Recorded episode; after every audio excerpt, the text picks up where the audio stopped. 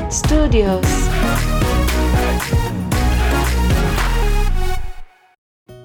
आज के हमारे मेहमान वह हैं, जिन्होंने अपने जीवन की शुरुआत उड़ीसा के एक छोटे से गाँव से की बचपन से ही पढ़ने के शौकीन ये शख्स एक डेवलपमेंट इकोनॉमिस्ट और एक लॉयर बने और इंडियन गवर्नमेंट की नेशनल सर्विसेज़ में काम करते करते एक दिन यूनाइटेड नेशंस के लिए काम करने का सोच उसकी ओर निकल पड़े 35 साल से ज़्यादा के अपने करियर में इन्होंने कई उपलब्धियाँ प्राप्त की और आज यह United Nations assistant secretary general है। तो आइए करते हैं चाय भरी चर्चा अपने शुद्ध देसी मेहमान सत्या त्रिपाठी के साथ। तो Satya good morning welcome to Shuddh Desi Chai.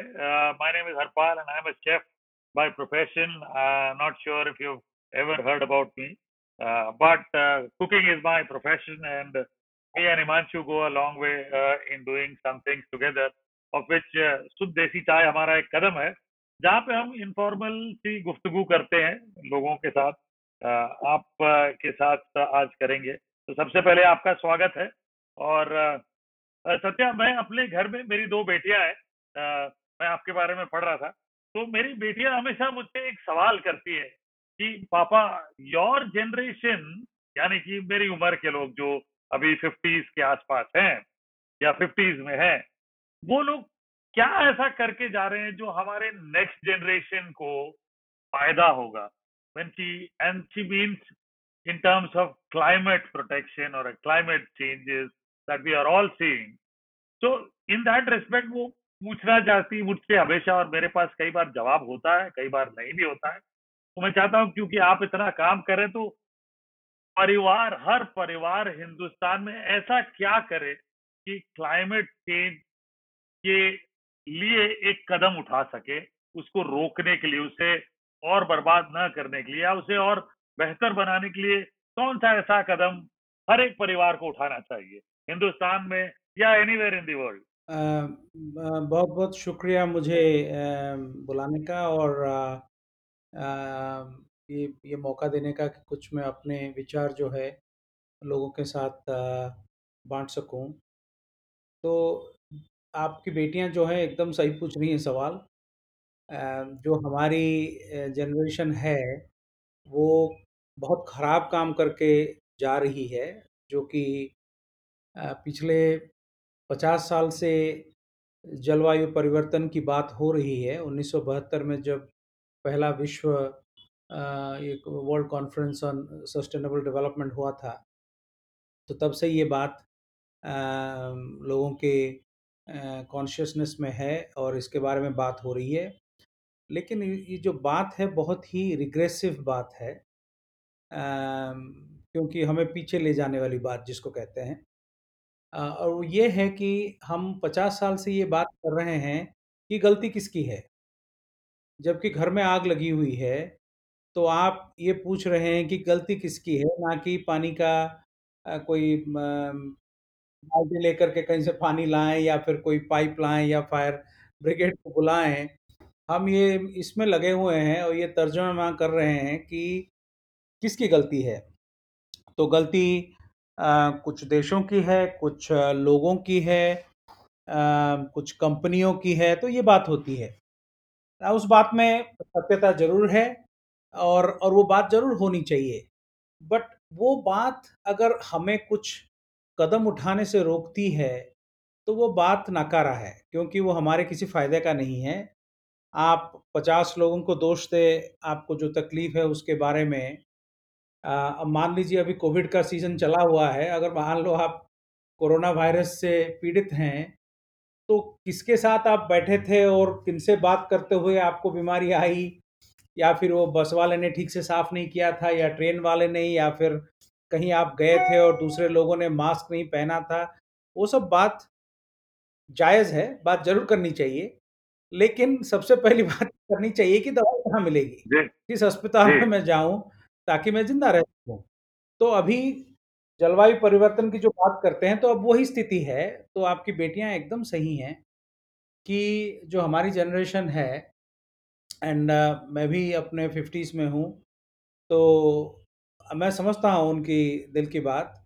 तो हम लोगों ने बहुत ख़राब किया है प्रकृति के साथ और प्लानट के साथ विश्व के साथ और ये बदलना बहुत ज़रूरी है और नहीं हुआ तो हम will be perhaps the generation that has left that has actually stolen from our children, uh, which no generation does.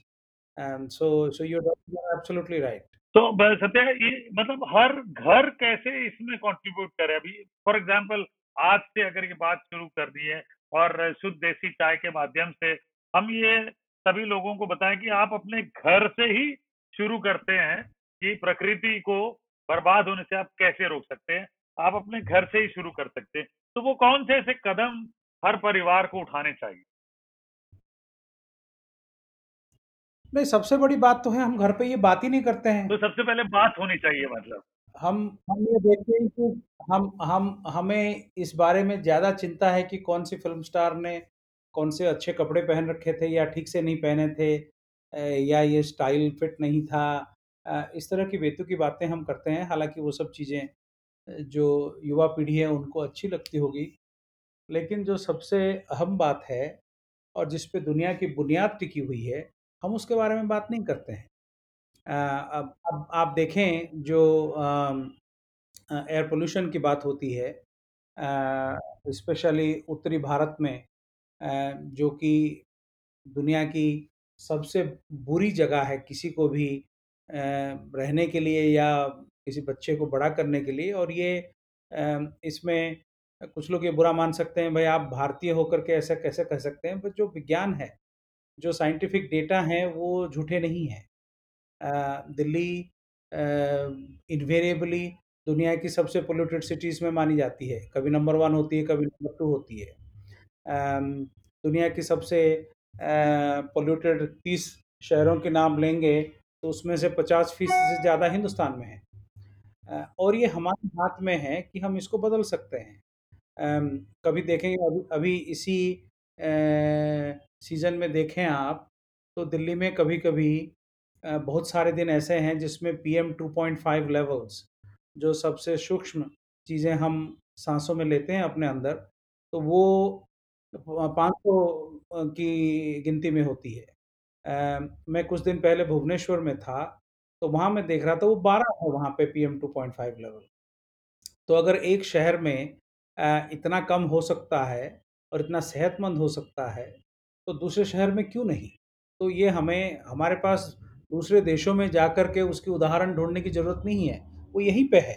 हमारे पास ऐसे शहर हैं जहाँ बारह या पंद्रह बीस ऐसे P M two point five level होते हैं, कहीं पाँच सौ होते हैं।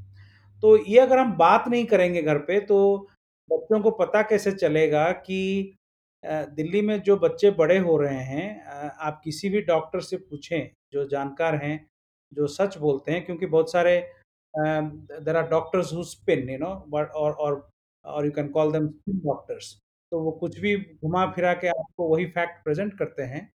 बट जो सही मायने में जो सोचते हैं, जो पेडियाट्रिशियन हैं, उनसे बात करेंगे तो वो बोलेंगे, ये तो 200 सिगरेट स्मोक करने के बराबर है, दिल्ली में रहना और यहाँ की हवा से सांस लेना। तो ये बदल सकता है, इसमें अगर सब अपना दिमाग लगाएँ लेकिन सबसे बड़ी बात जो ये है, वो ये है कि घर पे हम ये सब चीज़ें बात नहीं करते हैं। पानी क्यों ख़राब है? पंजाब में आप देखेंगे, अभी फार्मर्स की एजिटेशन चल रही है। और वो बहुत जायज़ मुद्दे उठा रहे हैं बट जो सबसे अहम मुद्दा है, उसके बारे में कोई बात नहीं करता। और वो मुद्दा ये है कि पंजाब में जो फ़ार्मिंग प्रोसेस है अभी, वो दुनिया की सबसे इंटेंसिव केमिकल एग्रीकल्चर है। उसमें पानी जो है ग्राउंड वाटर लेवल ड्रॉप कर रहे हैं कंसिडरेबली और केमिकल कंटेंट खाने में आप देखेंगे पंजाब से राजस्थान में एक ट्रेन रेगुलरली जाती है, उसको कैंसर एक्सप्रेस कहते हैं। और ये केमिकल पेस्टिसाइड्स के यूज़ से तो वहाँ के लोग जो हैं और वहाँ बिलकते माएँ और बच्चे और बुज़ुर्ग सब उस ट्रेन में जाते हैं, वो कैंसर के ट्रीटमेंट कराने, क्योंकि राजस्थान में बहुत बड़ा अस्पताल है कैंसर का। तो ये जो है, ये ये चीज़ें हम बात नहीं करते हैं घर पे और जब तक बात नहीं करेंगे, जब तक हम सवाल नहीं पूछेंगे, वो जो बड़े बड़े कंसल्टिंग फर्म्स हैं दुनिया में डेलॉयट है मैकिन्जी है, उनका सबसे सबसे ज़्यादा उनकी कमाई इससे होती है कि सही सवाल क्या है क्योंकि जब तक आप सही सवाल नहीं जानते हैं तो उसका जवाब कहाँ से ढूँढेंगे? तो मेरे ख़्याल से तो सबसे अहम बात ये है कि हम परिवारों में अपने इलाकों में, अपने बस्तियों में अगर ये बात करना शुरू करें कि अपने परिवेश को हो क्या रहा है जिसमें हवा है, जिसमें पानी है जिसमें मिट्टी है। अगर मिट्टी की प्रजनन क्षमता जो है प्रोडक्टिव कैपेसिटी अगर उसको हम कम शून्य कर देंगे, तो वो उसमें उगाएँगे करेक्ट तो ये सब बड़ी बातें घर पे होती नहीं हैं। हम हम बेतुकी बातों में ज़्यादा वक़्त ज़ाया करते हैं, तो अगर ये हो सके, तो इससे बड़ी बात कुछ नहीं है, इससे काफ़ी कुछ बदल सकता है। क्योंकि अगर 800 करोड़ लोग मिलकर के जो प्रॉब्लम क्रिएट किए हैं, वो 2-4 कंपनी या 200 अ, देशों की सरकार बदल नहीं सकती है, उन लोगों को बदलना पड़ेगा और लोग जब तक जागरूक नहीं होते हैं, इस बारे में सोचते नहीं हैं तब तक कुछ नहीं बदलने वाला है। लेकिन सत्या इसमें एक चीज़ और भी है जो पिछले कुछ सालों में मैंने देखी है कि हिंदुस्तान में स्कूल्स में प्रोजेक्ट एजुकेशन जैसी ऑर्गेनाइजेशंस या मॉडल यूनाइटेड नेशंस जैसे कॉन्सेप्ट्स के थ्रू बच्चों को अब इसकी इन्फॉर्मेशन भी मिल रही है। और वो अपनी तरफ़ से समझ रहे हैं कि ये यू नो कितना एक डेंजरस सिचुएशन है अगर या अलार्मिंग सिचुएशन है। और अगर इसको कंट्रोल नहीं करा गया तो जो हालात हैं वो आने वाले टाइम में बद से बदतर होते जाएँगे। लेकिन कहीं ना कहीं जब इसकी इम्प्लीमेंटेशन की बात आती है, तो अमूमन ये देखा गया है कि लोग सबसे पहले सरकार की तरफ़ देखते हैं कि सरकार कोई कदम उठाएगी तो हम सरकार के साथ चलेंगे, लेकिन अपने आप कुछ नहीं करना चाहते। तो इसको आप किस तरीके से देखते हैं? अब ऐसा जो जो सच्चाई है, उसको आप नकार सकते हैं, बट अब अगर आप सोचें जो वैश्विक तापमान है, जिसको ग्लोबल वार्मिंग के नाम से हम जानते हैं ज़्यादातर, तो वो हमें जो intergovernmental panel of on climate change है, उन्होंने ये कहा है कि दो डिग्री कुछ साल पहले ये कहा था कि 2 डिग्री सेल्सियस जो है तापमान के अंदर हमें रहना चाहिए इक्कीस सौ सदी तक टर्न ऑफ़ द सेंचुरी जिसको कहते हैं। तो अभी पिछले साल फिर वो उसको रिवाइज़ किए, बोले कि अब जिस रेट से वैश्विक तापमान बढ़ रहा है तो वो हमें 1.5 डिग्री सेल्सियस में रहना चाहिए, ना कि दो डिग्री। अब आप पेरिस एग्रीमेंट लेंगे जिसके बारे में बहुत सारे लोग बात करते हैं और जिसकी बहुत डिस्कशंस होती हैं। पेरिस एग्रीमेंट को अगर आप पूरी तरह से इम्प्लीमेंट कर लें, तो उसमें विश्व की तापमान जो है, वैश्विक तापमान 3.2 डिग्री हो जाएगी 2100 अ, सदी तक।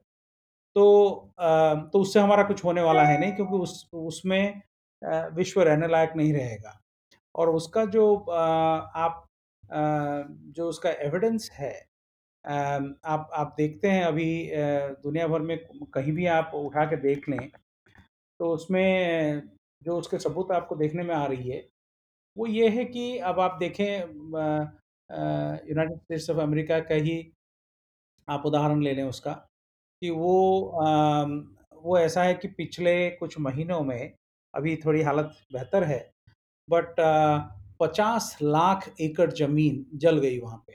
अ, जो पश्चिमी तट है यूनाइटेड स्टेट्स की। उससे पहले आप 2015 का देखेंगे इंडोनेशिया में जो कि हमारे बगल में ही है।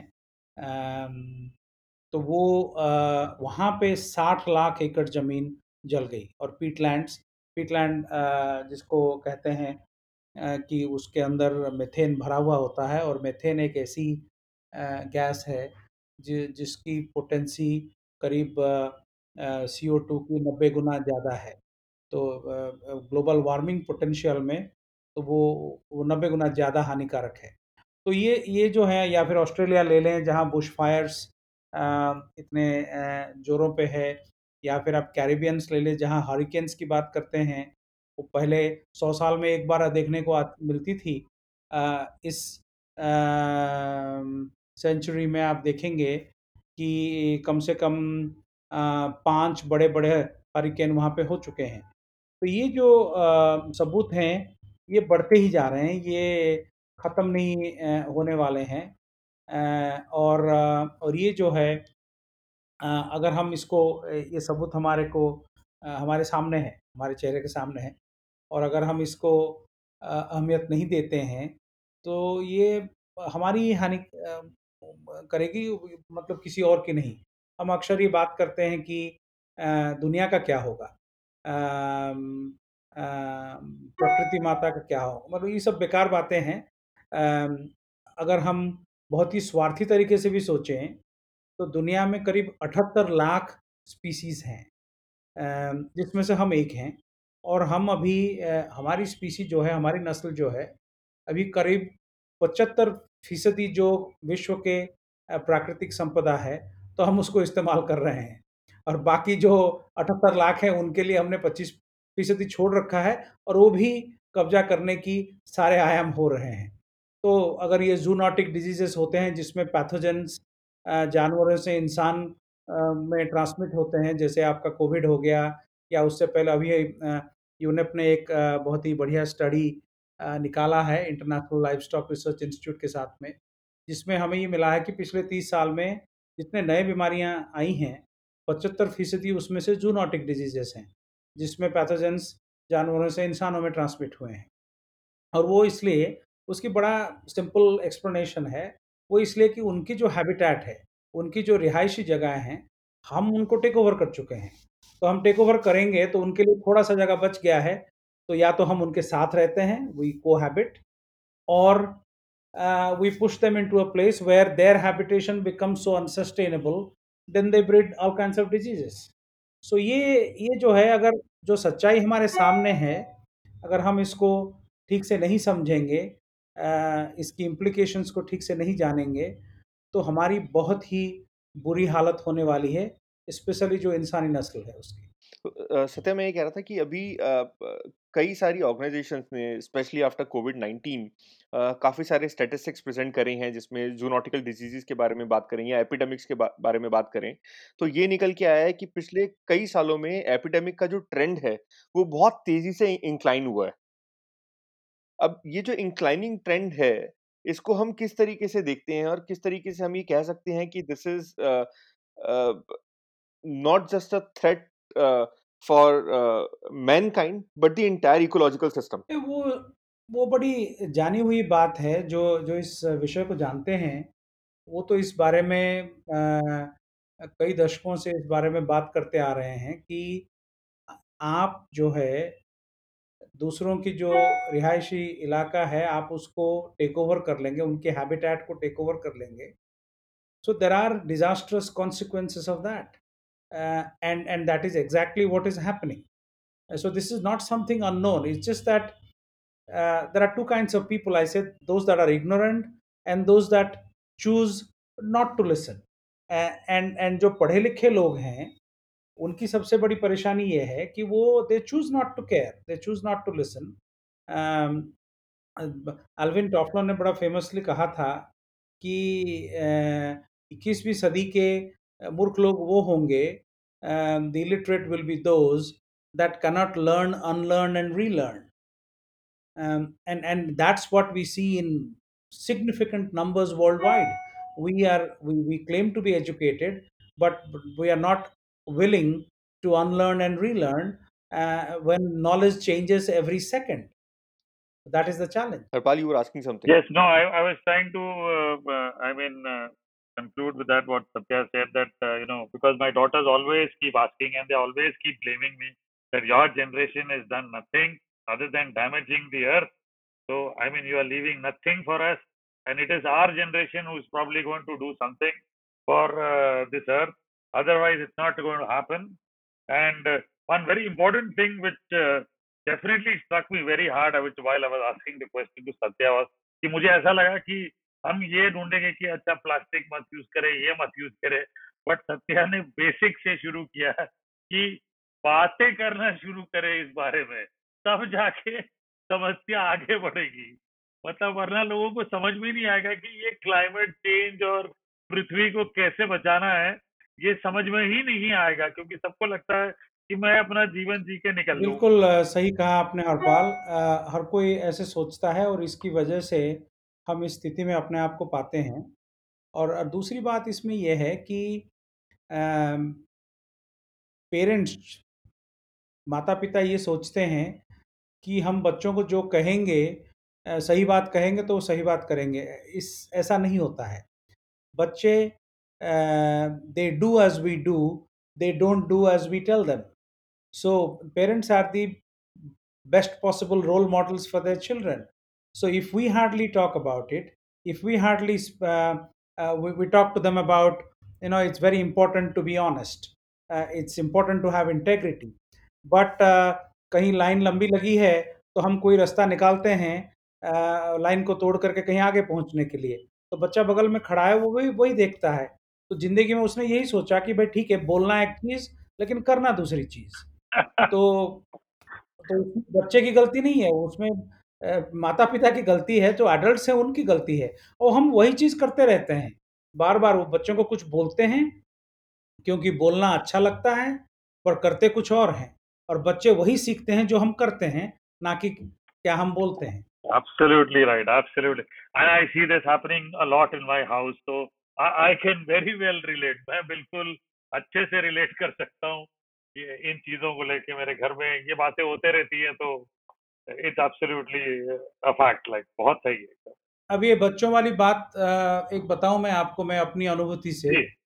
मैं सोलह साल का था तो पहली बार मैं शेव करना शुरू किया। तो तो मैंने जो देखा था हम एक छोटे शहर में ग्रो कर रहे थे तो वहाँ पे एक म्यूनसिपल टैप थी घर में। तो वो टैप को खोल लिया और वो रेजर लिया और उस, वो पानी चल रही है और हम उसको धो रहे हैं और शेव कर रहे हैं। तो हमारी मदर आई और वो, उन्होंने एक बाल्टी रखा उसके नीचे। तीन बाल्टियाँ फिर भर गई थी जब तक मेरी शेविंग ख़त्म हुई। तो अगले दिन वो आई, उन्होंने एक, उनके हाथ में एक छोटा सा मग था। तो मैंने सोचा कि शायद पानी इकट्ठा कर रही हैं गमलों में देने के लिए या कुछ हो तो मैंने मैंने कुछ कहा नहीं। हालाँकि I found it strange I was only sixteen and and as Aristotle famously said every sixteen year old things he knows everything about the world and some more so so I I was questioning her intellect कि क्या कर रही हैं, क्यों कर रही हैं? फिर मैंने कहा, यार, इनसे उलझता कौन है? फिर बाद में प्रॉब्लम होगा। तो चुप रहो। तो वो करती नहीं अपना। अगले दिन वो एक छोटा सा मग लेके आई, करीब आधा लीटर का होगा। तो ये बाल्टियाँ जो थी, वो बाईस लीटर की थी, बड़ी वाली थी तो छियासठ लीटर पानी उन्होंने इकट्ठा किया था और कुछ बह भी गया था। तो अगले दिन वो वो लेके आई और उसमें थोड़ा पानी था और थोड़ा गर्म सा पानी था और उन्होंने कहा कि भाई ऐसा भी तुम शेव कर सकते हो। दिखाया उन्होंने कैसे। तो तो हमने किया तो काफ़ी साफ़ सुथरी थी और काफ़ी अच्छी तरह से शेव हो गई। तो उसके बाद मैं करता रहा हूँ। तो अभी चालीस साल से ज़्यादा हो गया। तो कुछ दिन पहले आ, मेरी भी एक बेटी है। आ, तो she is a young adult तो वो पूछ रही थी कि पापा आप इतना सारा चीज़ लोगों को बोलते हैं तो आपने ऐसा क्या किया है कि जिससे you feel morally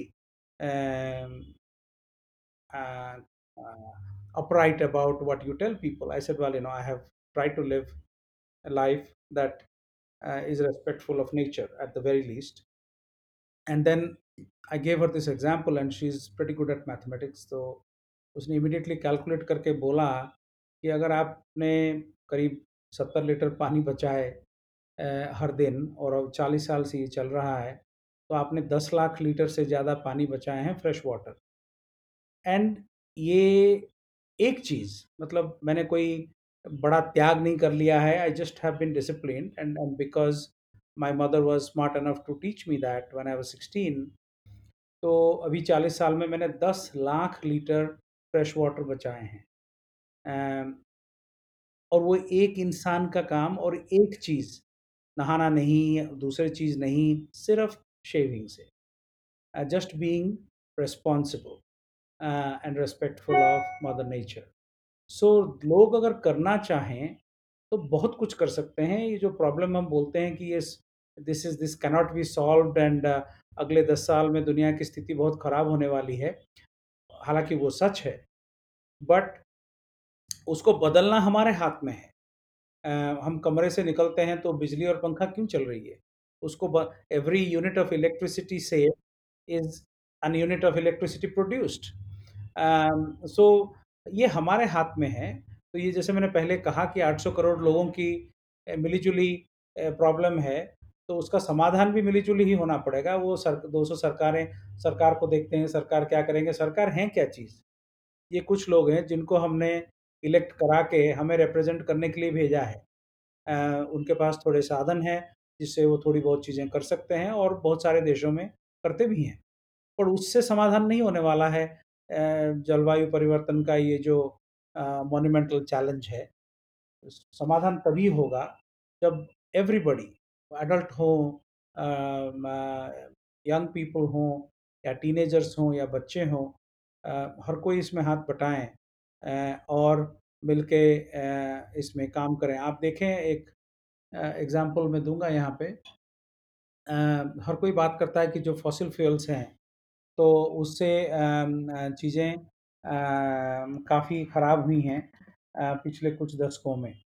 तो हालाँकि जब वो बात करते हैं तो उसमें एक चीज़ सबसे बड़ी बात उसमें यह है कि उसमें ये बात नहीं करते हैं कि क्यों ये चलता है इतना जिसको हम कहते हैं कि जीवाश्म ईंधन कहते हैं या फॉसिल फ्यूल कहते हैं, जो डिकेड बायोलॉजिकल सब्सटेंस से आती है। तो उसमें सबसे बड़ी बात यह है, ये चल इसलिए रहा है कि जो दुनिया के देश हैं, वो सब मिलकर के करीब 500 बिलियन डॉलर्स की सब्सिडी देते हैं इस पर एनर्जी सब्सिडीज जो हैं दुनिया भर में। तो जब से पेरिस एग्रीमेंट साइन हुआ है 2015 दिसंबर में, अभी पाँच साल हो गया तो ये, इसमें 2500 बिलियन डॉलर इसमें लगा चुके हैं सब्सिडी में। तो कल या परसों जो यंग एक्टिविस्ट हैं ग्रेटा थुनबर्ग उनका एक ट्वीट आया था कि जब आपकी घर जल रही होती है, उसमें पेट्रोलियम नहीं डालते हैं आप आप पानी डालते हैं। तो आप अगर 2500 बिलियन डॉलर इसमें लगा चुके हैं कि पेट्रोलियम ज़िंदा रहे और इस तरह से लोग उसको व्यवहार करते रहें तो इसमें समस्या का समाधान कहाँ से होगा? तो कहना एक बात और करनी और एक बात, उससे, उसकी वक्त निकल गई है।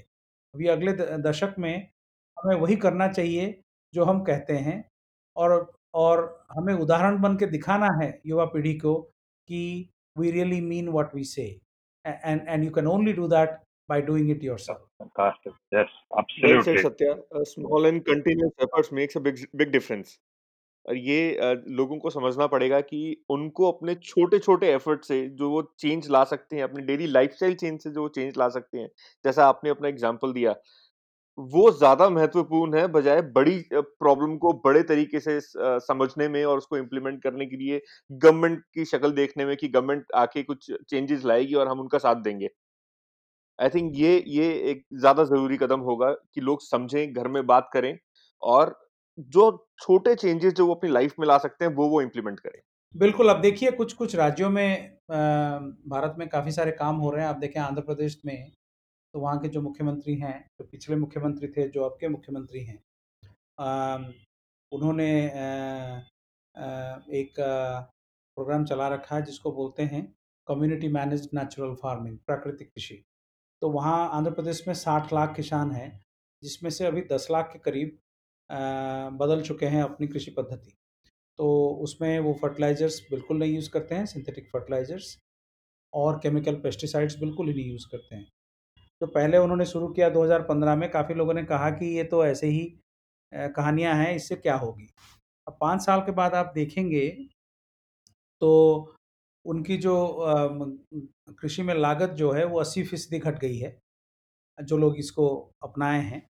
और फ़सल के ऊपर डिपेंड करता है, कुछ फ़सलों में ज़्यादा ईल्ड है, कुछ में थोड़ा सा ज़्यादा है, कुछ में बहुत सारा ज़्यादा है। तो करीब अट्ठाईस फ़ीसदी से लेकर के दो सौ फ़ीसदी तक ईल्ड इम्प्रूवमेंट्स हुए हैं।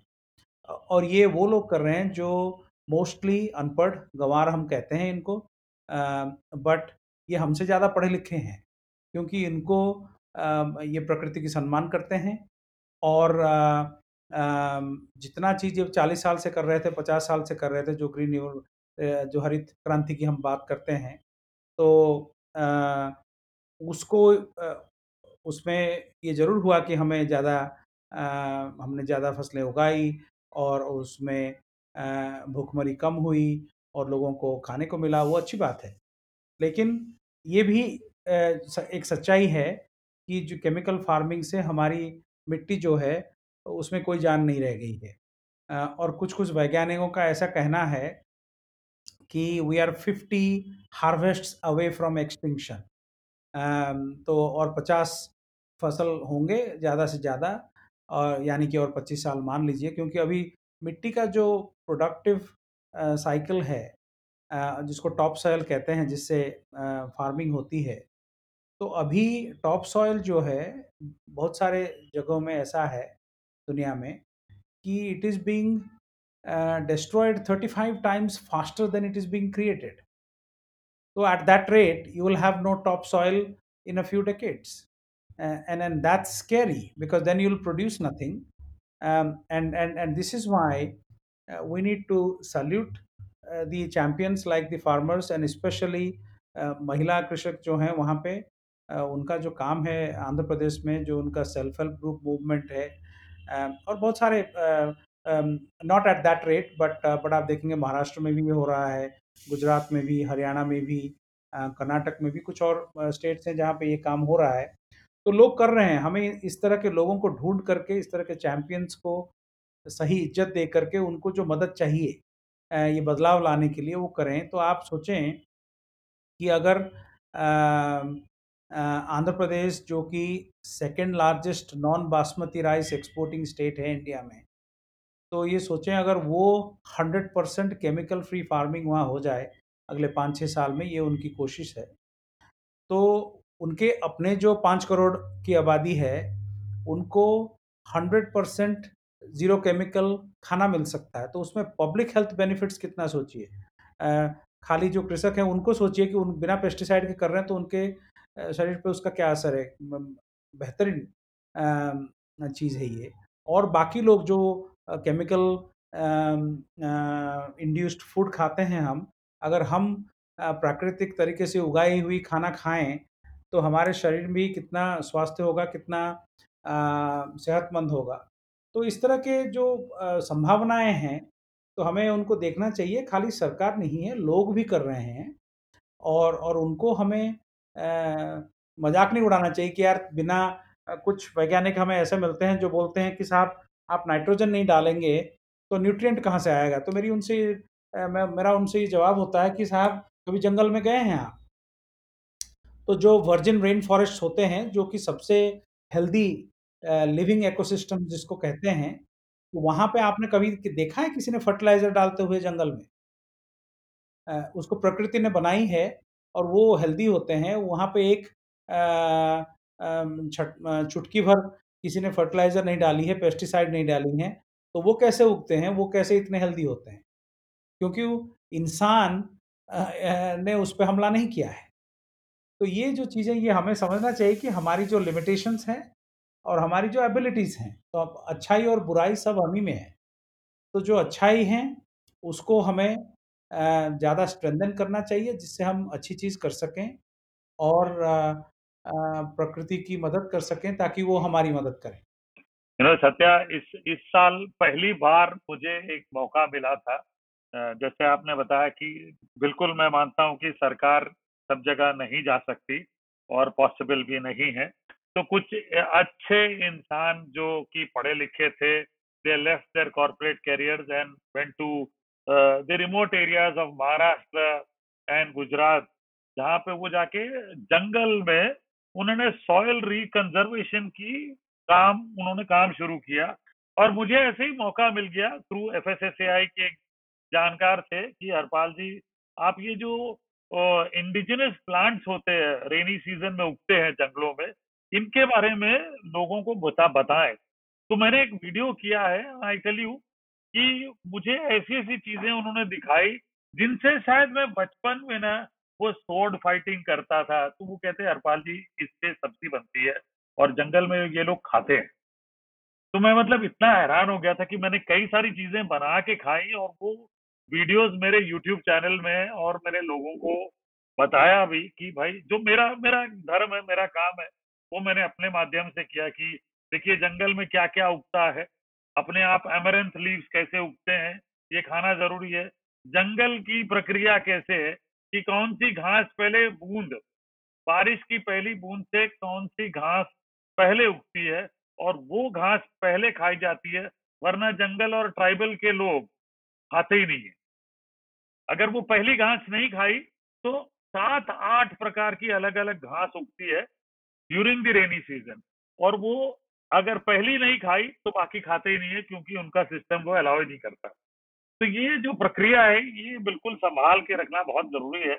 और उन्होंने मुझे बताया भी था, जो पढ़े लिखे लोग थे, जो जाके सॉइल रिकंजर्वेशन के काम कर रहे थे, जंगलों में और खेतों में, कि अरपाल मतलब इतनी कमाल की जगह हिंदुस्तान की लोगों को जानकारी होनी चाहिए कि एक टाइम था, साढ़े तीन लाख वैरायटी चावल के होते थे हिंदुस्तान में, आज सिर्फ़ तीन हज़ार आठ सौ वैरायटी है। हिंदुस्तान में बाकी सब चले गए। तो ये मतलब ये ये एक एक तरीके से जागरूक करना बहुत ज़रूरी है और जो माध्यम मुझे मिलता है मैं अपॉर्चुनिटी ढूंढ लेता हूँ लोगों तक पहुँचाने की कि अगर आप क्या क्या खाएँगे क्या खाते हैं वो कैसे खाते हैं। तो एज ए शेफ मैं कहते रहता हूँ कि भाई ठीक है ये आप कर सकते हैं ये आप करिए ये, ये आप ये आपके लिए अच्छा है। नहीं बहुत अच्छा करते हैं आप हरपाल। अब देखिए बहुत सारी चीज़ें हम बात करते हैं लेकिन हमें उन सब चीज़ों की मानव जाति जो है अभी धीरे धीरे समझ रही है ये चीज़ें। जैसे हिंदुस्तान में हम एक चीज़ बहुत बहुत पहले से खाते रहे हैं जिसको कोई वो सजन कहते हैं कोई संजन कहते हैं मुनगा कहते हैं उसका वानस्पतिक नाम है मोरिंगा ओलिफेरा। करेक्ट तो correct. वो अभी हमारी समझ में आया है कि खाली उसकी जो फली है वो नहीं बल्कि उसके दूसरे विभिन्न भाग ऐसे हैं जिसमें अनेकानेक पोषक तत्वों से भरपूर पाए गए हैं। करेक्ट। अब आप देखेंगे अमेरिका में उसके जो लीव्स के पाउडर जो है वो पचास डॉलर किलो बिक रहे हैं क्योंकि ये नया सुपर फ़ूड लोग मानते हैं इसको। तो इस तरह की चीज़ें ऐसा है कि जो हमारे पास बहुत सारे हैं और हमको उसकी जानकारी भी नहीं है क्योंकि हम जानना ही नहीं चाहते। Correct correct correct. Like like the team of experts who had come जो मेरे स्टूडियो में आए थे बारिशों में, पूरे जंगल में, जंगल से कम से कम दस बारह प्रकार की सब्ज़ियाँ लेके आए थे वो और वो कह रहे थे कि, Harpal the world does not know that the people living in India with this knowledge are the last bastions of the world. And nowhere else in the world uh, people have this kind of science other than India. So this last bastion has to be protected, otherwise uh, बहुत दिक्कत में आ जाएगी हम सब मतलब it, it was like uh, when I was doing the video itself uh, I had goosebumps and I literally wanted people to know that what we have and what we should be conserving and preserving uh, uh, in our country itself. Absolutely. Like I, I, I, still remember, you know, I was in a conference in Odisha uh, where a lot of people were invited in the world. So they had given me some, you know, uh, bark of a leaf of a tree, tree, okay, and that was endangered species in Odisha. और वो ये था कि हरपाल जी धुनी जिसको हम कहते हैं पुराने जमाने में मच्छर भगाने के लिए या बग्स भगाने के लिए घर पे जलाई जाती थी तो उन्होंने मुझे वहाँ पे दिया था कि हरपाल जी ये रेस्ट्रिक्टेड है लेकिन आप सीएम के कॉन्फ्रेंस में आए हैं करके हम आपको दे रहे हैं ये आप जलाइए घर पे तो मच्छर नहीं कोई प्रकार की बीमारी नहीं। ये जंगलों में लोग जलाते हैं अपने अपने घरों में रात को। और पुरानी परंपरा है जैसे मतलब। जी। तो सत्या आप कभी खाना बनाते हैं सत्या? बिल्कुल बिल्कुल। Any time you cook food at home Satya? You मैं बहुत बनाता हूँ खाना। मैं मैं मैं खाना बनाता हूँ और that's one of my passions तो मैं मैं करीब पाँच सौ के करीब डिफरेंट डिशेस बनाता हूँ तो है हाँ। जी। तो जहाँ जहाँ जाते हैं तो वहाँ मौका लगती है तो शेफ को बुला के पूछते हैं कि ज़रा बताएँ ये अब कुछ तो अपने का आपको जानकारी होती है उसको डिकंस्ट्रक्ट करने का कि खाना कैसे बना होगा पॉसिबली बट फिर वो शेफ आते हैं तो फिर वो अपना शेयर करते हैं तो कभी कभी they have better information than what you can find by deconstructing a dish तो फिर उसको ट्राई करते हैं घर पे, क्योंकि एक तो खाना, खाने का एक तरीका है कि आप जानवर के तरीके से खाएँ कि भाई कुछ खाना है ताकि ये शरीर के लिए ईंधन है तो आपने खाया और ख़त्म किया एक तरीका वो है। दूसरा तरीका ये है कि to be grateful to God whatever God you worship to be grateful to that God that he provides you with the nourishment so that you can be a productive creature uh, and and that's one and the other is to uh, to relish what you eat um, in terms of how nature has created something and that uh, that uh, nourishes you sustains you uh, to be more productive in life तो तो मैं दूसरे तरीके से खाता हूँ I try to eat to live not live to eat जो philosophy है बट बट उसमें uh, uh, the more you understand how food is created, food culture, um, and, and cuisine from different parts of the world, uh, and how it relates to what we grow uh, and our history itself. Uh, तो बहुत ही fascinating subject है uh, आप जितना भी जानते हैं वो कम है तो सत्य पहली बात तो ये कि मैं और हरपाल सेल्फ इनवाइट कर रहे हैं आपके घर पे अपने आप को बिल्कुल यू आर मोस्ट वेलकम वक्त बताएँ और and I will be delighted to Satya you know आप जहाँ भी जाते हैं uh, जो भी न्यूज़ चैनल्स या पॉडकास्ट या जितने भी लोग आपको इनवाइट करते हैं सब आपसे सिर्फ़ और सिर्फ़ सीरियस टॉपिक्स पे ही डिस्कशन करते हैं कि जैसा हम थोड़ी देर पहले तक कर रहे थे आपसे। जी जी। लेकिन आप आप ये बताएँ कि आपकी जर्नी कैसे रही? आप आप उड़ीसा में पैदा हुए आप एक जाने माने इकोनॉमिस्ट है। राइट? और उसके बाद आपने यूएन यूनाइटेड नेशंस के साथ इतना काम किया अलग अलग ऑर्गेनाइजेशंस के साथ मिलके। तो क्या आपकी लाइफ में जर्नी रही और क्या आपके लिए इंस्पिरेशन रही जो आपको यहाँ तक लेकर आई जिस मुकाम तक लेकर आई? तो इंस्पिरेशन तो यही रही कि I was born in the family of a social worker तो हमारे पिताजी सोशल वर्कर होते थे तो वो पहले तो मैथमेटिक्स के प्रोफेसर थे।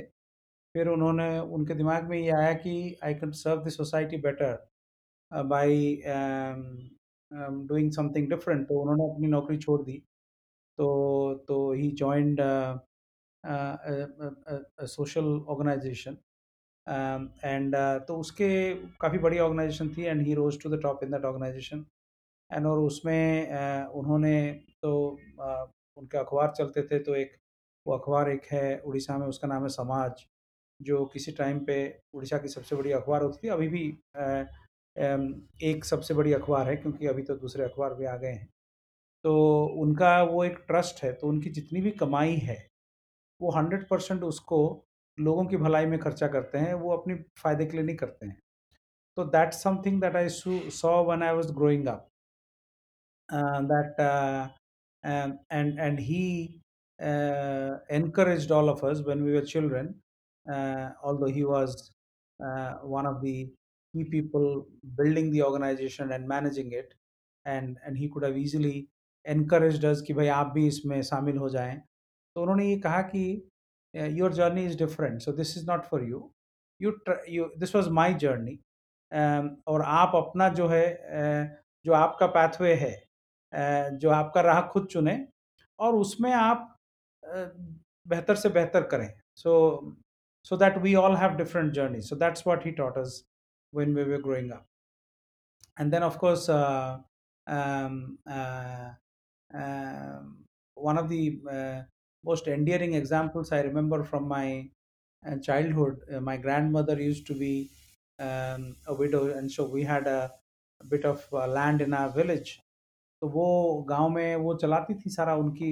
अ, अ, मिल्कियत थी वहाँ पे तो वो करती थी and she was a widow and and she was a young widow in her time I think her husband died my grandfather passed away when she was roughly 20 or something and uh, and despite that she brought up her children and um, um, in a remote part of Orissa where uh, uh, my father used to walk uh, um, more than 10 kilometers um, both ways uh, to go to school because that's how uh, far the closest school was.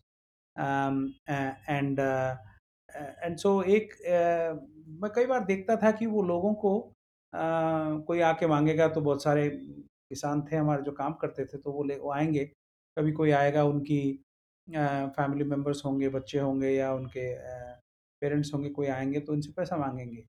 तो वो उनको दे देंगी तो वो कुछ मैं observe ये करता था कि कहीं कुछ लिखती नहीं है। तो इन माई स्मार्टनेस और और now that I have grown up in my stupidity then, uh, I believed that कि हमारी दादी माँ इज़ लूज़िंग इट तो ये पैसा देती हैं, ये भूल जाती हैं। तो हमको थोड़ा जोड़ना आता था ठीक-ठाक अ, अरिथमेटिक तो मैंने innocently I propose to my grandmother की आप लोगों को पैसा देती हैं, आप लिखती नहीं हैं कहीं, तो मैं मदद कर सकता हूँ, मैं लिख सकता हूँ। तो she smiled at me and didn't say anything. तो फिर मैं छुट्टियों में गया था, फिर वापस आ गया। अ, फिर अगली छुट्टियों में गया तो वही देखा। तो 2-3 बार ऐसे हुआ तो then finally she sat me down और उन्होंने कहा कि बेटा कभी-कभी ज़िंदगी में भूल जाना अच्छी चीज़ होती है। मैंने कहा हाउ कैन दैट बी अच्छी चीज़ यार तुम आप अपना पैसा दे दे रही हैं और लिखती भी नहीं हैं, तो ये क्या चीज़ है? फिर मैंने पूछा जब वो बता रही थी, तो शी वॉज़ वेरी लविंग तो I wasn't afraid of her, although I was very little so I asked her. She said आपको आपको भगवान ने सब कुछ दिया है। अम, अ, मेरी बस चले वो बोलती थी कि मैं तो इन सबको जो भी तनख्वाह देते हैं मैं दुगना कर दूँ, लेकिन मैं कर नहीं सकती क्योंकि उससे गाँव में मेरी सबसे दुश्मनी हो जाएगी। जो बाकी लोग हैं because then I will distort the market. ये सोचिए अनपढ़, स्कूल में गई नहीं है and she understood market distortions growing up in a remote part of Odisha. She said के लोगों को मेरे से काफ़ी नाराज़गी होगी कि फिर लोग सोचेंगे कि भाई फिर सारे हमारे पास आएँगे, हम उतने लोगों को नौकरी दे नहीं पाएँगे तो वो प्रॉब्लम होगा। तो इसलिए मैं जो सब देते हैं वो देती हूँ, लेकिन जब लोगों को तकलीफ़ होती है हमारे पास तो मुझे मौका मिलता है मदद करने का, तो मैं मदद करती हूँ। और मुझे वापस ना लेने की इच्छा है, ना उम्मीद है। अगर कोई ला के देता है तो मैं ले लेती हूँ, पर मुझे मैं याद नहीं रखती हूँ क्योंकि पहले से ही ये उनका हक है। क्योंकि जो तुम ये बढ़िया कपड़े पहने हुए हो, ये उन किसानों की काम की वजह से तुम पहनते हो, ना कि तुम्हारे पास ज़मीन है इसलिए पहनते हो। So that's the lesson I got from my grandmother when I was only ten years old and I have carried that to this day to be respectful of people and and never to be afraid of thinking ahead and and and trying to and so जैसे ये आंध्र प्रदेश में जो project हो रहा है तो उसको हमने एक संस्था बनाई थी कुछ साल पहले उसका नाम है सस्टेनेबल इंडिया फाइनेंस फैसिलिटी। तो वो काफ़ी मदद करती है आंध्र प्रदेश सरकार के साथ काम करती है इसमें किसानों की मदद करने में ताकि ये जब हम लोग पहले इसमें हमारी पार्टनरशिप बनी तो वो करीब 1 लाख से थोड़ा ज़्यादा किसान उसमें शामिल थे, अभी 10 लाख के करीब हैं पिछले साढ़े 3-4 साल में। और ये उम्मीद है कि अगले पाँच साल में ये 60 लाख तक पहुँचेंगे और हमारी तो ये भी उम्मीद है कि पूरे हिंदुस्तान के जितने किसान हैं जो कि करीब 14 करोड़ के करीब नंबर है, तो वो सारे जो स्मॉल होल्डर्स हैं, जो छोटे किसान हैं, वो सारे इसमें तब्दील हो जाएँ, ताकि ना कि उनकी अम, अ, माली हालात में सुधार हो अ, लेकिन सबसे बड़ी बात है कि प्रकृति में सुधार हो और पूरे लोगों की देश में जितने लोग हैं, उनकी सेहत में सुधार हो बिकॉज़ वो ये जो भी उगाते हैं, वो फिर खाता कौन है? हम ही खाते हैं।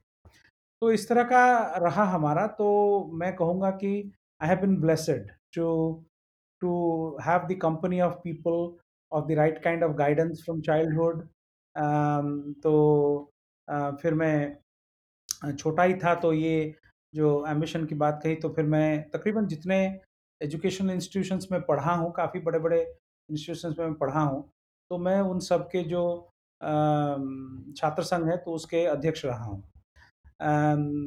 यूनिवर्सिटी जब मैं पढ़ता था तब यूनिवर्सिटी हमारी काफ़ी बड़ी होती थी, तब करीब एक लाख बच्चे पढ़ते थे उस यूनिवर्सिटी में उड़ीसा में। तो उसमें उसकी जो सेनेट है उसमें एक स्टूडेंट रिप्रेजेंटेटिव होते हैं, तो वो सब मतलब all student representatives across the university uh, so you technically represent more than 100,000 students in the Senate. So I was also elected for that. Uh, तो इसमें ये working with students I realize that and and I had multiple experiences कभी हारे फिर उसके बाद जीतते ही गए तो uh, तो उसमें ये मेरी ये एक्सपीरियंस रही कि आप बड़ी बड़ी बात करते हैं nobody is interested in you और बात मैं उतना ही करता था जब हार गया था और बात उतना ही करता था जब जीत गया और उसके बाद कभी हारा ही नहीं अ, वो इसलिए कि लोगों को आपके बातों से कुछ लेना देना नहीं है, आप उनके ज़िंदगी में क्या सुधार कर सकते हैं? आप उनके लिए क्या कर सकते हैं, उसमें ज़्यादा लोगों को इंटरेस्ट है। तो the moment I realize that कि how do I add value to their lives, then changed.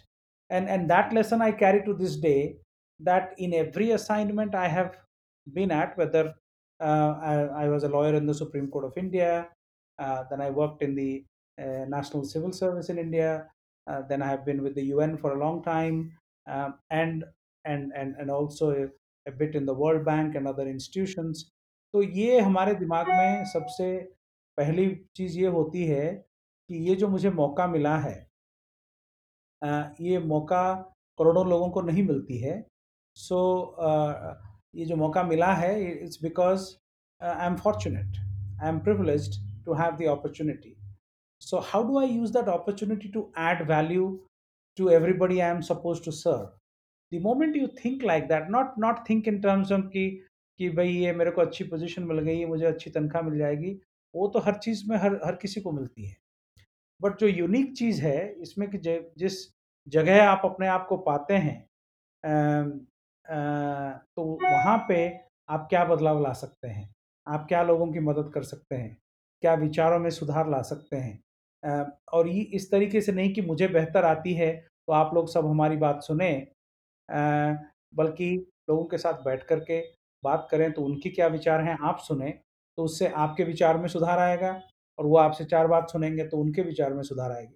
तो ये ये रहा है हमारा जो जर्नी कहते हैं and I am so grateful uh, to God for the opportunity. Satya आप ना करोड़ों लोगों के लिए एक इंस्पिरेशन है स्पेशली उन बच्चों के लिए एक इंस्पिरेशन है जो पीयर प्रेशर पेरेंट प्रेशर या सोसाइटल प्रेशर में जी रहे हैं और अ, जिनका पूरा फोकस होता है हाई परसेंटेज स्कोर करना ताकि वो किसी ना किसी को चाहे वो सोसाइटी हो पीयर हो या पेरेंट हो उनकी ईगो को सेटिस्फाई कर सके ना कि अपना कोई रास्ता बना सके और हिंदुस्तान में ना ये कल्चर पिछले कई दशकों से यू नो कंटिन्यूसली ग्रो हुआ है कि अब सोसाइटल प्रेशर पेरेंट प्रेशर और पीयर प्रेशर कंटिन्यूअसली बढ़ता जा रहा है और फेल uh, होने से बच्चे अब झिझकने लगे हैं। एक चीज़ तो ये है। दूसरी चीज़ ये है कि इसी में हमने एक चीज़ और भी देखी है I am sure you agree with me कि अब एक बच्चा अगर एम बना लेता है कि मुझे आईआईटी में एडमिशन लेना है तो जिस दिन उसका एडमिशन हो जाता है उस उस दिन के बाद वो लॉस्ट हो जाता है। उसको पता ही नहीं होता कि अब मैं करूँ क्या? क्योंकि मेरा गोल तो सिर्फ़ आईआईटी में एडमिशन लेने का था। लेकिन जो स्ट्रगल है ना हमारे पेरेंट वो बच्चों को सिखाते हैं कि कैसे उसको जीना है कैसे उसको एम्ब्रेस करना है ना हमारे बच्चे वो सीख पा रहे हैं क्योंकि वो उस प्रेशर में जी रहे हैं और आपकी जो जर्नी है वो एक प्रेरणा है उन बच्चों के लिए कि वो सीख सकें कि कोई भी इंसान कुछ भी कर सकता है, कितनी भी आगे जा सकता है, बशर्ते वो अपने दिल से उस हार का डर निकाल दे। और अगर हार भी जाए तो उस हार को एक लर्निंग की तरह ले, ना कि उसे एक एंड की तरह देखे। आप देखेंगे एक एक बहुत ही इंटरेस्टिंग बात है जो एनिमल किंगडम जिसको हम कहते हैं जो कि 78 लाख स्पीसीज हैं। तो वो उनमें एक चीज़ होती है उसको कहते हैं लॉ ऑफ़ वेस्टेड एफर्ट्स। तो उसमें ये है कि आप अ, आप ये वो बड़ा interesting law of wasted efforts इसको कहते हैं। वो वो ये है कि उसमें आप देखेंगे जो जो बेयर्स होते हैं, भालू कहते हैं हम लोग, तो करीब 25% जो है उसमें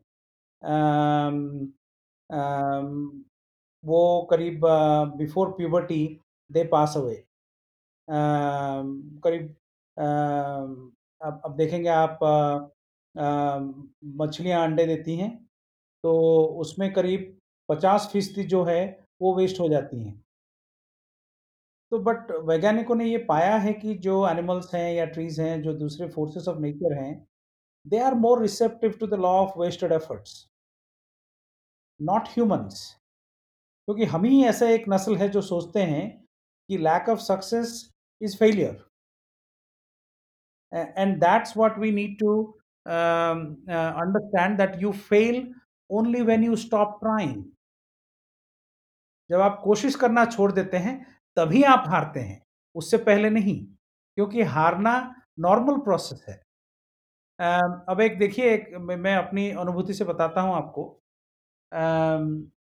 बचपन में मैं मैं बहुत कुछ पढ़ता था। तो I was very I was a voracious reader जब मुझे 15 साल की उम्र हुआ था तो मैं करीब 1500 के करीब किताब पढ़ चुका था। बट जो नॉर्मल चीज़ें पढ़ने की होती है, वो पढ़ता नहीं था। तो ये ज़ाहिर है कि आप जो पढ़ना चाहिए नहीं पढ़ते हैं तो जो किताबों में आपको जो आपने आंसर्स लिखने हैं जो इम्तहान में वो आप लिखते नहीं हैं तो आपको मार्क कहाँ से देंगे टीचर्स? तो वो ख़राब मार्क्स आते थे तो हमें भी दुख होती थी और घर में जो दूसरे आ, हमारे भाई बहन थे उन वो बहुत बेहतर थे वो वो उस तरीके से मेहनत करते थे। तो हमारे पेरेंट्स जो है घर में कोई आए तो बाकी सब के बारे में बात करेंगे, लेकिन हमारे बारे में वो बोलते थे कि he is the most intelligent child and I thought that was really unfair on their part even at the age of thirteen I thought it was very unfair on their part because my performance is abysmal because I was judging myself from the examination result and my sister who was a top ranker all our life उनके बारे में ये बात नहीं करते थे I said how can that be fair but it work for me so I was always wondering but you know your parents are saying it so what can you tell them so it was that but then multiple decades later as a parent myself to, to children and and i'm so grateful to my parents that they had that innate ability to see intellect intelligence creativity beyond marks so they could have easily said, "You're useless. You hardly get any marks in the exams. You don't need to go anybody anywhere. गांव में जमीन है वहां जाके खेती करो." They could have easily told me, but they kept persisting, persisting till uh, such a time that I would never come second in the class of the university. Because then I caught up. Then I realized that this is equally important. Um, that uh, you focus on what the formal education system expects you to while you keep your passions of reading and everything else alive. Um, and then that has worked wonderfully well for me. So the my advice to parents will be don't look at your child only in terms of formal input and formal output. Look at the overall growth prospects of the child. Um, मैं आपको एक example दूं मैं जब civil service के इम्तहान ले रहा था तो जोग्राफी एक मेरी ऑप्शनल थी उसमें एक सवाल आया था कि please describe uh, the history of uh, sorry uh, the urban the revolution of urban inhabitation in India मतलब शहरों की इतिहास के बारे में बताएँ तो हमारे साथ के जो लोग होंगे उन्होंने ज़रूर अच्छा लिखा होगा कि भाई इसमें दस हज़ार के शहर ऐसे हैं एक लाख के शहर ऐसे हैं या दस लाख के शहर ऐसे हैं ये बड़ी शहर है ये छोटे शहर है जो भी जैसे लिखते हैं हम लोग इम्तहान में पर्चे लिखते हैं। तो हमने जो उसमें आंसर लिखा था my answer started from the Indus Valley civilization. हमने 3000 साल पहले से शुरू किया वो वो ज्योग्राफी की किताब में नहीं पढ़े हैं। वो कहानियों में पढ़े हैं, वो इतिहास की किताबों में पढ़े हैं। अब अगर आप हिंदू किंवदंतियों की बात करें, जो मित्र लाभ है जिसमें ये विष्णु शर्मा हैं, वो राजा के चार बच्चों को लेके जाते हैं जंगलों से, यहाँ से, वहाँ से राजा को ये बोल के जाते हैं कि भाई छः महीने में आपके बच्चों को मैं वापस लाऊँगा और ये दुनिया के सबसे ज्ञानी बच्चे होंगे। तो जब वो बच्चों को वापस लाते हैं राजा के दरबार में तो राजा सवाल पूछने लगते हैं तो बच्चे भागने की कोशिश करते हैं कि भाई ये तो पंडित हमें मरवा देगा क्योंकि इन्होंने तो हमें कुछ पढ़ाया नहीं। और फिर उनको पकड़ के लाते हैं, फिर राजा के सवाल पूछते हैं, फिर वो बच्चे जवाब देते जाते हैं, देते जाते हैं। तो तब उनको समझ में आती है कि विष्णु शर्मा ने जो उनको जितनी कहानियाँ सुनाई थी छः साल छः महीने में कहीं वो शेर और वो सोने का कंगन मतलब बहुत सारी कहानियाँ हैं इस तरह का, कि वो सारा बताते जाते हैं तो बच्चे सुन रहे हैं but they are absorbing all that they are reading और they are listening to and that is knowledge as well knowledge is not just in the books so तो तो ऐसे हमारे में बहुत सारे इंस्पिरेशन है हमारे धर्म ग्रंथों में हमारे इतिहास में। तो हमें सब चीज़ को पढ़ना चाहिए। उसी से किसी का भी ना बहुआयामी व्यक्तित्व जिसको कहते हैं तो you can develop a multifaceted personality by reading a lot by keeping your mind open ये जो अंधविश्वास जिसको कहते हैं, आप कोई चीज़ में विश्वास करते हैं और फिर you make yourself blind to everything else, that's when you start becoming stupid. Um, I often say everybody is born intelligent till they decide to be stupid. So don't be stupid, remain intelligent. Fantastic तो मतलब कभी ऐसा हुआ कि भाई बहुत बढ़िया meeting चल रही है और आपको मतलब इंटरनेशनल लेवल पे कहीं आप बैठे हैं आप घूमते रहते हैं बड़े बड़े जगहों पे आप बैठते हैं ऐसा होता है कि यार वो अदरक वाली चाय मिली होती तो ज़्यादा रिफ्रेशिंग होती मीटिंग तो चल रही है क्योंकि विलायतों में वो नहीं मिलती।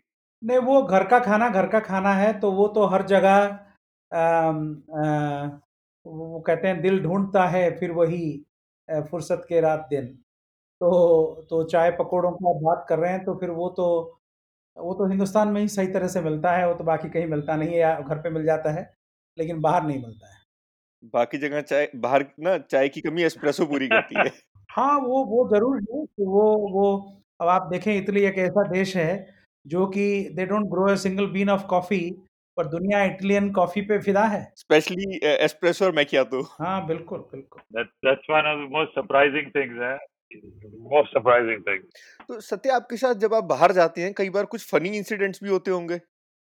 कुछ ऐसे जो याद आपको आज आज भी याद आते हो? तो ऐसा कोई फनी किस्सा अगर आपके साथ हुआ हो जो आप शेयर करना चाहते फनी किस्से तो होते रहते हैं।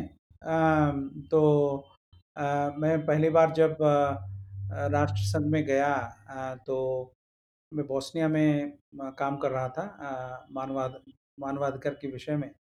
तो उसमें जो हमने अपना सीवी दिया तो पहले मैं सरकारी नौकरी पे था तो कुछ डिपार्टमेंट्स का हेड था जिसमें तीन तीन हज़ार चार चार हज़ार लोग काम करते हैं क्योंकि नेशनल सिविल सर्विस में आप आते हैं तो वो रूटीन चीज़ है वो कोई अम, कोई ऐसा स्पेशल नहीं कि मैं कोई बेहतर था इसलिए मैं किसी बड़े डिपार्टमेंट का हेड था वो नॉर्मल है तो वो एक बार आप ऑल इंडिया सर्विसेज़ में आते हैं तो किसी ज़िले में जाते हैं या किसी डिपार्टमेंट के हेड हैं आप तो उसमें आपके अंडर में हज़ारों लोग काम कर रहे होते हैं क्योंकि वो सरकारी सिस्टम है जिसमें आपको एक अहदा दिया जाता है तो उसके हिसाब से आप उनके सुपरवाइज़र होते हैं तो कोई बड़ी बात नहीं है वो नॉर्मल चीज़ है।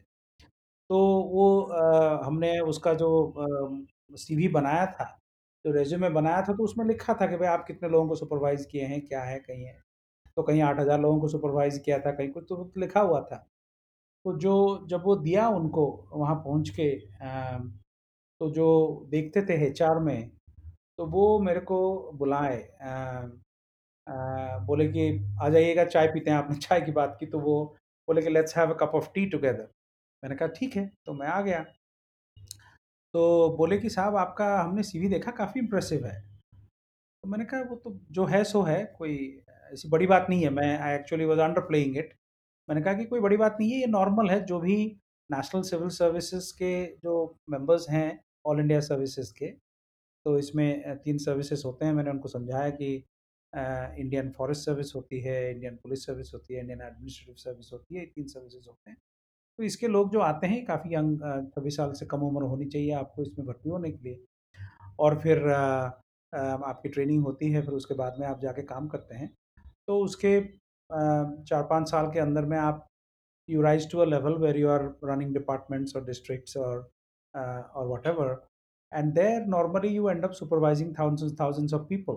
because that's how it is um, so while it is o- of course difficult to get through the exams but once you do it is the same for everybody so everybody rises unless of course um, you do something terrible and then of course that's a different story but in the normal course everybody gets to supervise the kind of numbers that are written he said you know it, it looks very ambitious to me उन्होंने बताया फिर वो धीरे से बोले कि देखिए ऐसा है यहाँ पे अगर इनको पता चला कि इसमें कोई झूठ है तो they can talk to your government और क्योंकि सरकार से हम डेपुटेशन पे पहले गए थे, फिर उसके बाद हमने नौकरी छोड़ी और यूएन में रहे।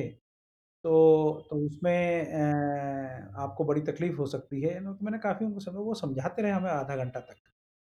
तो फाइनली मैंने कहा कि ठीक है मैं देखूँगा क्या कर सकता हूँ। तो that was a very funny incident from my perspective because the person was completely ignorant of how the civil service architecture is in India, and he and he thought he was actually being very helpful.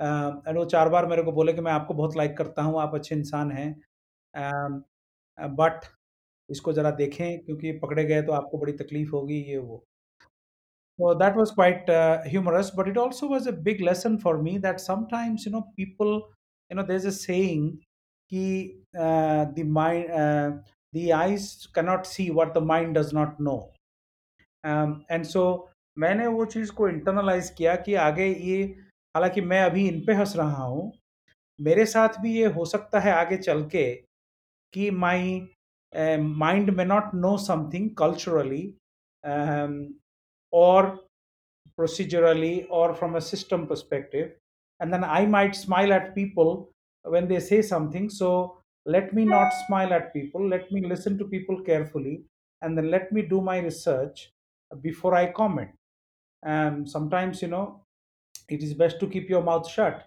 and leave people in doubt than to open it and leave uh, remove all doubt about your abilities तो वो मैं uh, मेरी मेरी सीख जो थी वो काफ़ी यूज़फुल रही from that experience, as humorous as it was. Satya आपसे जब भी बात करो मन करता है आपसे बात करते रहो. Exactly. I, I feel like just listen, listening to Satya and it's, it's motivational, motivational, absolutely brilliant. Thank you, thank you Satya. बहुत बहुत शुक्रिया हरपाल बहुत बहुत शुक्रिया हिमांशु हमें बुलाने का ये ये मौका देने का और जो भी आपके श्रोता हैं जो इसको सुनेंगे उनसे मेरी यही गुजारिश रहेगी कि ये जो जलवायु परिवर्तन है जो क्लाइमेट चेंज है ये एग्जिस्टेंशियल है। मानव जाति के लिए बाकियों के लिए नहीं है, क्योंकि हम चले जाएँगे और बाकी ठीक ठाक फिर प्रकृति अपने आप को संभाल लेगी। प्रकृति यहाँ लाखों करोड़ों साल से रही है और हमने पिछले सौ साल में जितना नुकसान किया है प्रकृति का और पृथ्वी का, वो हमें बंद करना चाहिए, वो हमें सोचना चाहिए, हम किस गलत राह पे चल पड़े हैं, रुकना चाहिए और अपने अंदर झाँक करके ये कहते हैं लोग कि जो अपने अंदर की जर्नी होती है, वो सबसे फैसिनेटिंग और सबसे एडवेंचरस है, क्योंकि हम सबको दूसरे को पॉइंट आउट करते रहते हैं, अपने तरफ़ कभी नहीं देखते हैं। तो थोड़ा रुक करके हमें अपने अंदर भी झांकना चाहिए कि हम क्या बेहतर कर सकते हैं। तो अगर वो कुछ लोग भी इसमें अपनी बिहेवियर अपनी प्रैक्टिसेस को बदलें, उसमें सुधार लाएँ तो all our time would have been worth it today thank you thank you Satya for this wonderful talk आपसे बात करके सच में आज बहुत मज़ा आया। मुझे भी। बहुत बहुत शुक्रिया। Thank you thank you thank you we are sure कि ये एपिसोड सुन के मज़ा तो ज़रूर आया होगा और अगला एपिसोड सुनने का इंतज़ार अभी से हो रहा होगा। तो हम मिलेंगे अगले एपिसोड में एक और शुद्ध देसी मेहमान के साथ। तब तक चाय का कप उठाएँ और एड स्टूडियोज के साथ जुड़ जाएँ। इंस्टा फेसबुक और ट्विटर पे। और कुछ behind the scene footage live guest interaction और हमारे होस्ट के साथ चाय भरी बातों की गाड़ी आगे बढ़ाएँ। और हाँ सुनते रहिए शुद्ध देसी चाय अपने पसंदीदा पॉडकास्टिंग प्लेटफॉर्म पे।